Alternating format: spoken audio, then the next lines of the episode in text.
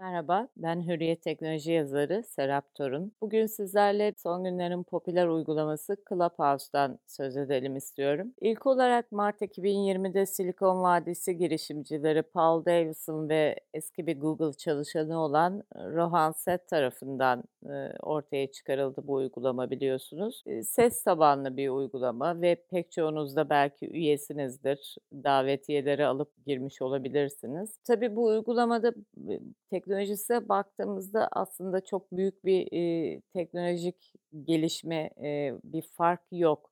Ama çok iyi bir marketing olduğu, çok iyi bir satış stratejisi e, yapıldığı bir gerçek.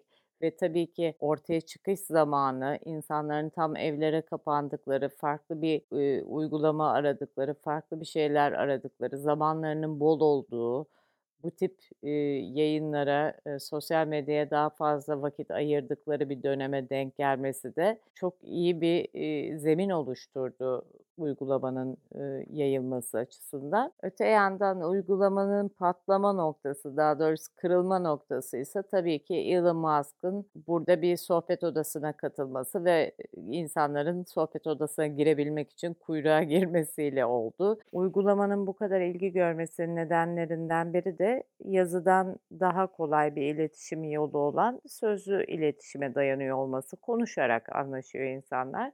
Dolayısıyla bu çok daha rahat geliyor insanlara. Yazılı iletişimde bir takım kurallara, dil bilgisine e, uymak gerekiyor, doğru yazmak gerekiyor, doğru ifade edebilmek gerekiyor.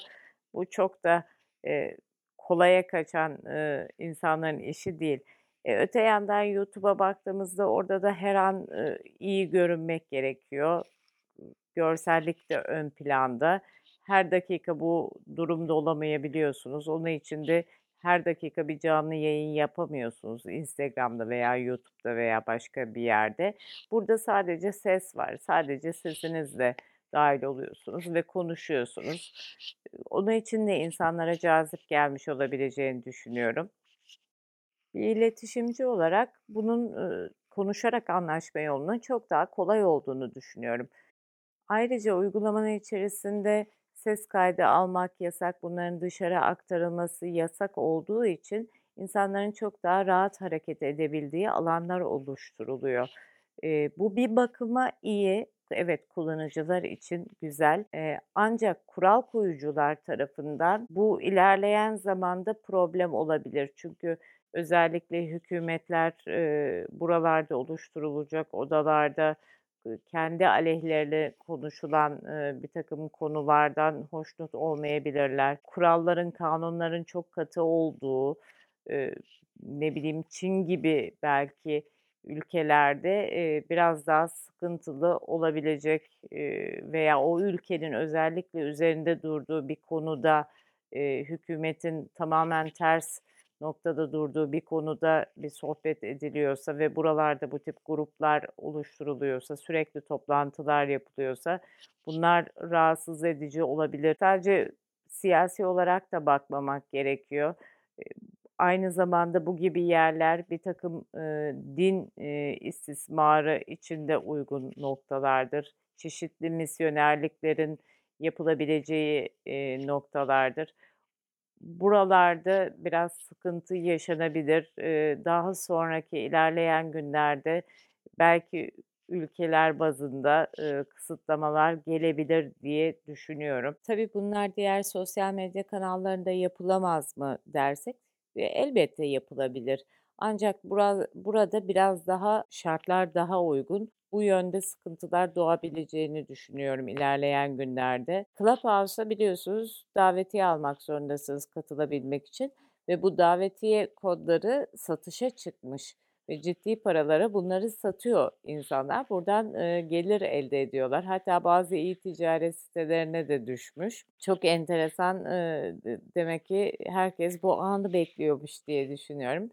Ancak, eee, bu çok güzel marketing çalışmasının arkasından, eee, uygulamanın, eee, sürdürülebilirliği ne olacak onu bekleyip görmek lazım. Zaten kısa süre içerisinde klon uygulamalar çıkacaktır. Hatta hâlihazırda, eee, Facebook gibi, Twitter gibi, eee, gündemde olan büyük uygulamalar da, sosyal medya, eee, uygulamaları da belki kendilerinde bu tip, eee, yan ürünler olarak, kullanıcılarına sunabilirler ilerleyen dönemde. Bundan sonraki süreçte konuşarak anlaşacağımızı düşünüyorum. Ses teknolojisinin, öne çıkacağı zaten belliydi. Bu da şu anda COVID'le, işte, salgında evlerimize kapanmamızla, yeni arayışlara girmemizle biraz daha fazla gündeme geldi. Ayrıca Çin'den bahsetmişken, biliyorsunuz Amerika'da, daha doğrusu Batı'da olan her uygulamanın, tam bir yansıması, bir karşılığı da Doğu'da, Çin tarafında, üretiliyor. Aynı Clubhouse uygulamasının bir benzeri, Çin'de de mevcut. O da ağustos ayından beri, yayında olan bir uygulama. Belki de, Çin o tarafı büyütmek için, daha fazla gayret sarf edebilir. Bu da alternatiflerden, olasılıklardan bir tanesi. Çünkü bildiğim kadarıyla o uygulama da yakın zaman önce bir yatırım almış. Tabii Clubhouse'un Batı'da yükselişi, Doğu'da Doğu'da da diğer, benzer uygulamasının yükselişiyle, sonuçlanabilir.